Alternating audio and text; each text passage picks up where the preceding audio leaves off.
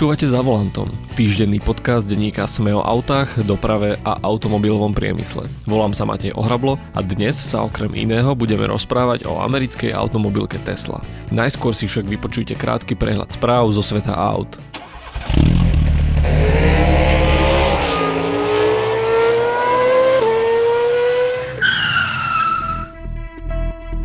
Majitelia vozidiel museli v Lani povinne ísť do servisu 288 krát. Vyplýva to z databázy výstražného systému EU RAPEX, ktorý monitoruje zvolávacie akcie. Najviac z nich ich mala nemecká značka Mercedes-Benz, nasledoval Volkswagen a Peugeot. Či sa zvolávacia akcia týka i vášho auta, zistíte na internetovej stránke www.svolavacky.cz. Priplatiť si za systém udržiavania auta v jazdnom pruhu sa nemusí vždy oplatiť. Ukázal to nedávny test Amerického inštitútu pre bezpečné cesty. Najhoršie dopadli majiteľia značiek Fordu Fusion a Honda Accord. Napriek zapnutému systému na udržiavanie auta v jazdnom pruhu prekročili čiaru až v troch štvrtinách prípadov. V praxi to môže znamenať vyššie riziko čelnej zrážky s vozidlom v protismere. Vodiči si preto tento systém radšej vypínajú. Titul Auto roka 2019 v Českej republike získal Ford Focus. Ten vo finále porazil Peugeot 508. Na treťom mieste skončilo BMW X5, za ním nasledovala Kia Ceed a Subaru XV.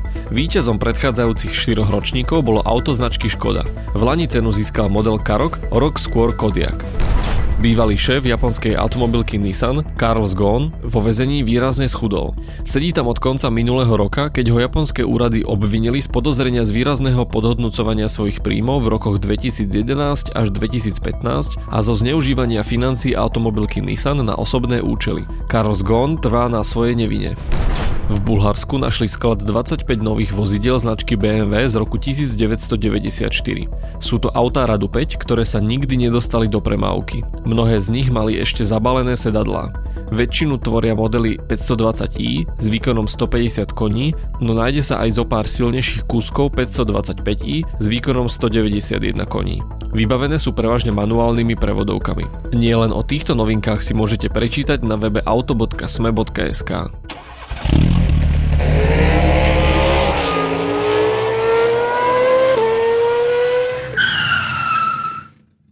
Tesla Model 3 sa v Spojených štátoch síce predáva už od júla 2017, no až teraz prišiel rad na európskych záujemcov.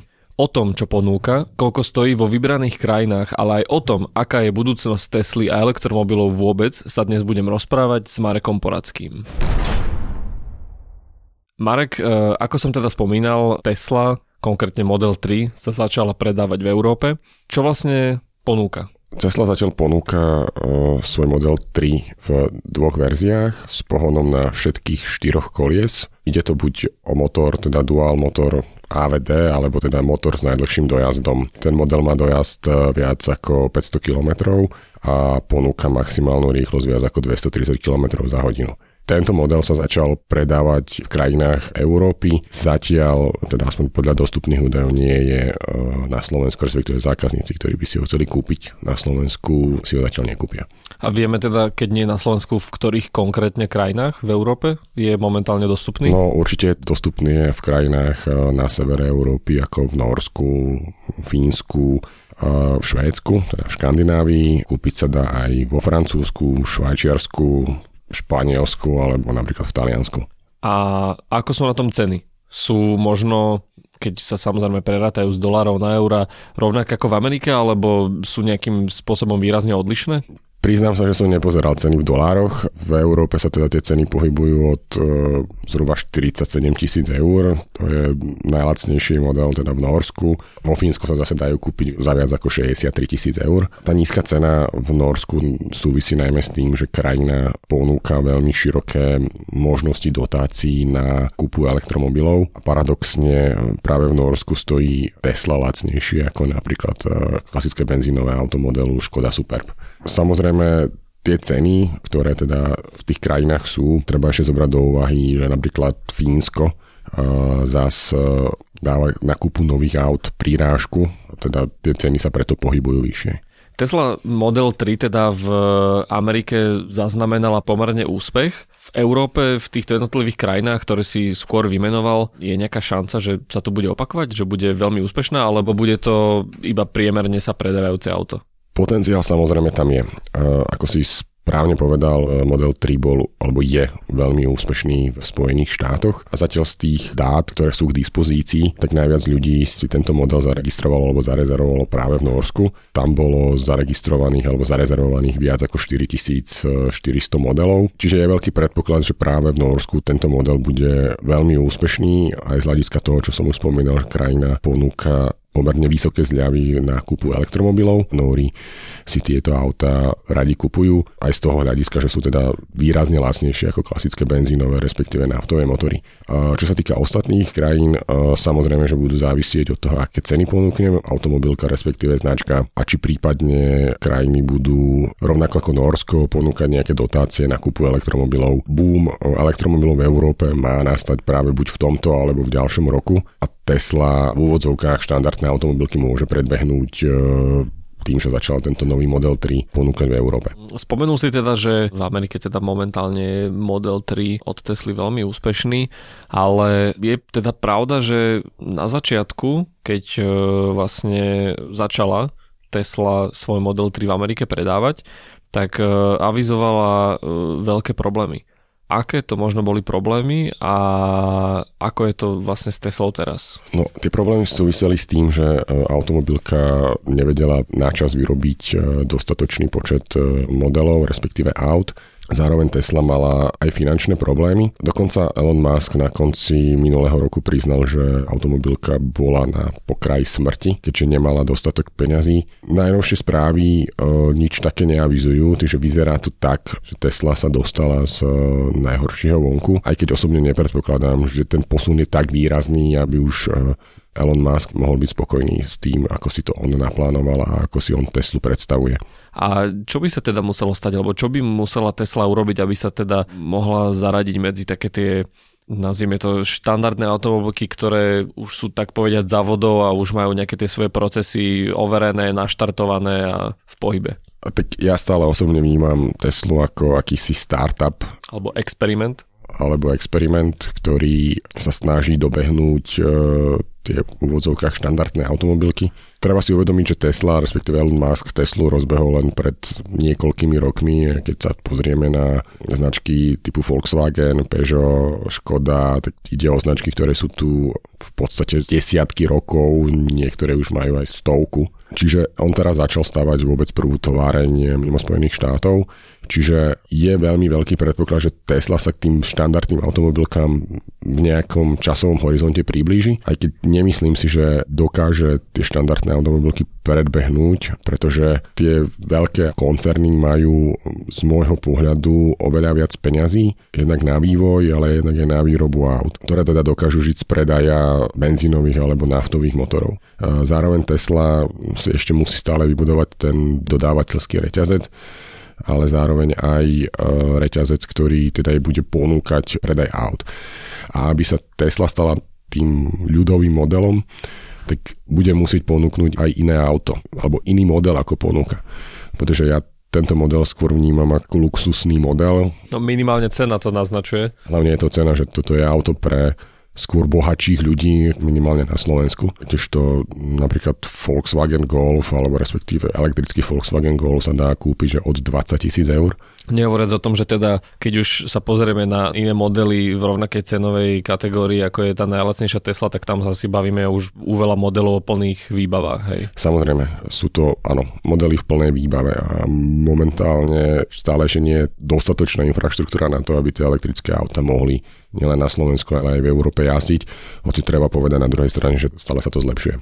Teda je nejaký predpoklad, že Tesla by bola v budúcnosti úspešná? Môže naozaj v predaji niekedy dobehnúť tie štandardné automobilky? Nemyslím si, že tie najväčšie koncerny niekedy dobehne, pretože Volkswagen napríklad ročne dokáže predať e, viac ako 10 miliónov vozidiel. Vo svojom segmente však môže byť podľa môjho názoru že dostatočným konkurentom, ale nemyslím si, že niekedy predbehne tie štandardné klasické automobilky, ktoré, ako som už spomínal, sa chystajú na výrobu elektromobilov v tomto a budúcom roku naozaj vo veľkom.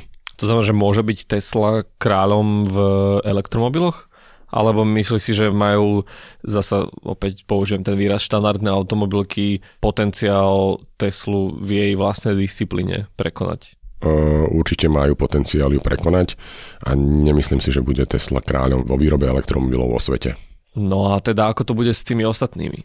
Môžeš nám možno nejak približiť, že ako sú na tom ostatné značky a ako sa celkovo vyvíja ten svet elektromobilov? V tomto roku Volkswagen plánuje začať vyrábať e, nové modely elektromobilov. Na tú istú výrobu sa chystajú aj ostatné značky, či už Škoda, Peugeot, Kia. Je to aj preto, že teda Európska únia tlačí na znižovanie emisí, ktoré produkujú auta na cestách a vypúšťajú plyny do ovzdušia. Keď sa bavíme o Slovensku, tak väčšinou v akýchkoľvek otázkach si musíme priznať teda, že sme o trochu pozadu ako zvyšok možno tej západnej Európy. Očakávame alebo vieme predpovedať, že takýto boom elektromobilov by v dohľadnej dobe nastal aj u nás na Slovensku? On v princípe nastal aj na Slovensku. Zväz automobilového priemyslu ešte teda nezverejnil predaj aut a teda elektromobilov za minulý rok, ale keď sa pozrieme na čísla e, dozadu, tak e, tie nárasty boli v desiatkách percent. Samozrejme, že to číslo môže na prvý pohľad vyzerať, že je to obrovské, ale tá báza bola v jednotkách aut a po Slovensku beha desiatky elektrických aut. Čiže z tohto pohľadu je to boom. Tam sa treba pozrieť aj na to, že vláda pred pár rokmi e, tiež e, podporovala kúpu či už čisto elektrických aut, alebo hybridných aut, teda aut, ktoré majú elektrický aj benzínový pohon. Teraz opäť vláda, alebo respektíve ministerstvo hospodárstva chystá tiež plán, ako podporiť elektromobilitu. Inými slovami, chce budovať napríklad e, nabíjacie stanice v okolí ciest, e, chce, aby napríklad elektrické auta neplatili diálničné poplatky, prípadne by boli znížené dane na ich kúpu. Uvažuje tiež, aby elektrické auta mali špeciálnu poznávaciu značku, ktorá by bola teraz výraznená inou farbou, ako je tá štandardná. Čiže je veľký predpoklad, že v najbližších rokoch ten elektrický boom na Slovensku aj nastane. Samozrejme, treba sa pozrieť aj na kúpnu silu ľudí, ktorí tu žijú, lebo keď ty uvažuješ o kúpe nového auta, napríklad auto si vieš kúpiť dnes pod 10 tisíc eur, ale keď elektrické auto stojí 15, prípadne 20 tisíc, tak si to asi zvážuješ, či ísť do toho alebo nie. Ale nie je práve ten argument, že za prvé teda mal by si tam možno nejaké výhody zo strany štátu a za druhé mal by si tam také tie každodenné výhody a to je spotreba, nie? Samozrejme, ale plus ešte zvážuješ, že na čo to auto potrebuješ. Ak to auto potrebuješ len na z domu do práce, prípadne behanie po meste, tak elektrické auto je ideálne na to, aby si ho mal. Mišo Kasarda by to nazval, že veľký elektrický nákupný vozík. A, áno, ale keď chceš tým autom ísť napríklad na dovolenku do Chorvátska, tak zase rozmýšľaš nejakým iným spôsobom. Ale späť k tvojej otázke, myslím si, že to nastane, keď nie v roku 2020, tak v roku 2021, aj vzhľadom na to, že e, v tej ponuke bude oveľa, oveľa viac elektrických aut, ako je dnes. Čiže ľudia si tú cestu k ním postupne nájdu. Alebo ak nie ľudia ako bežní občania, tak minimálne firmy, ktoré to budú nakupovať do svojej firemnej flotily ako služobné auta. O Tesle, o Modele 3 a celkovo o elektromobiloch nie len v Európe, ale aj na Slovensku som sa dnes rozprával s Marekom Poradským.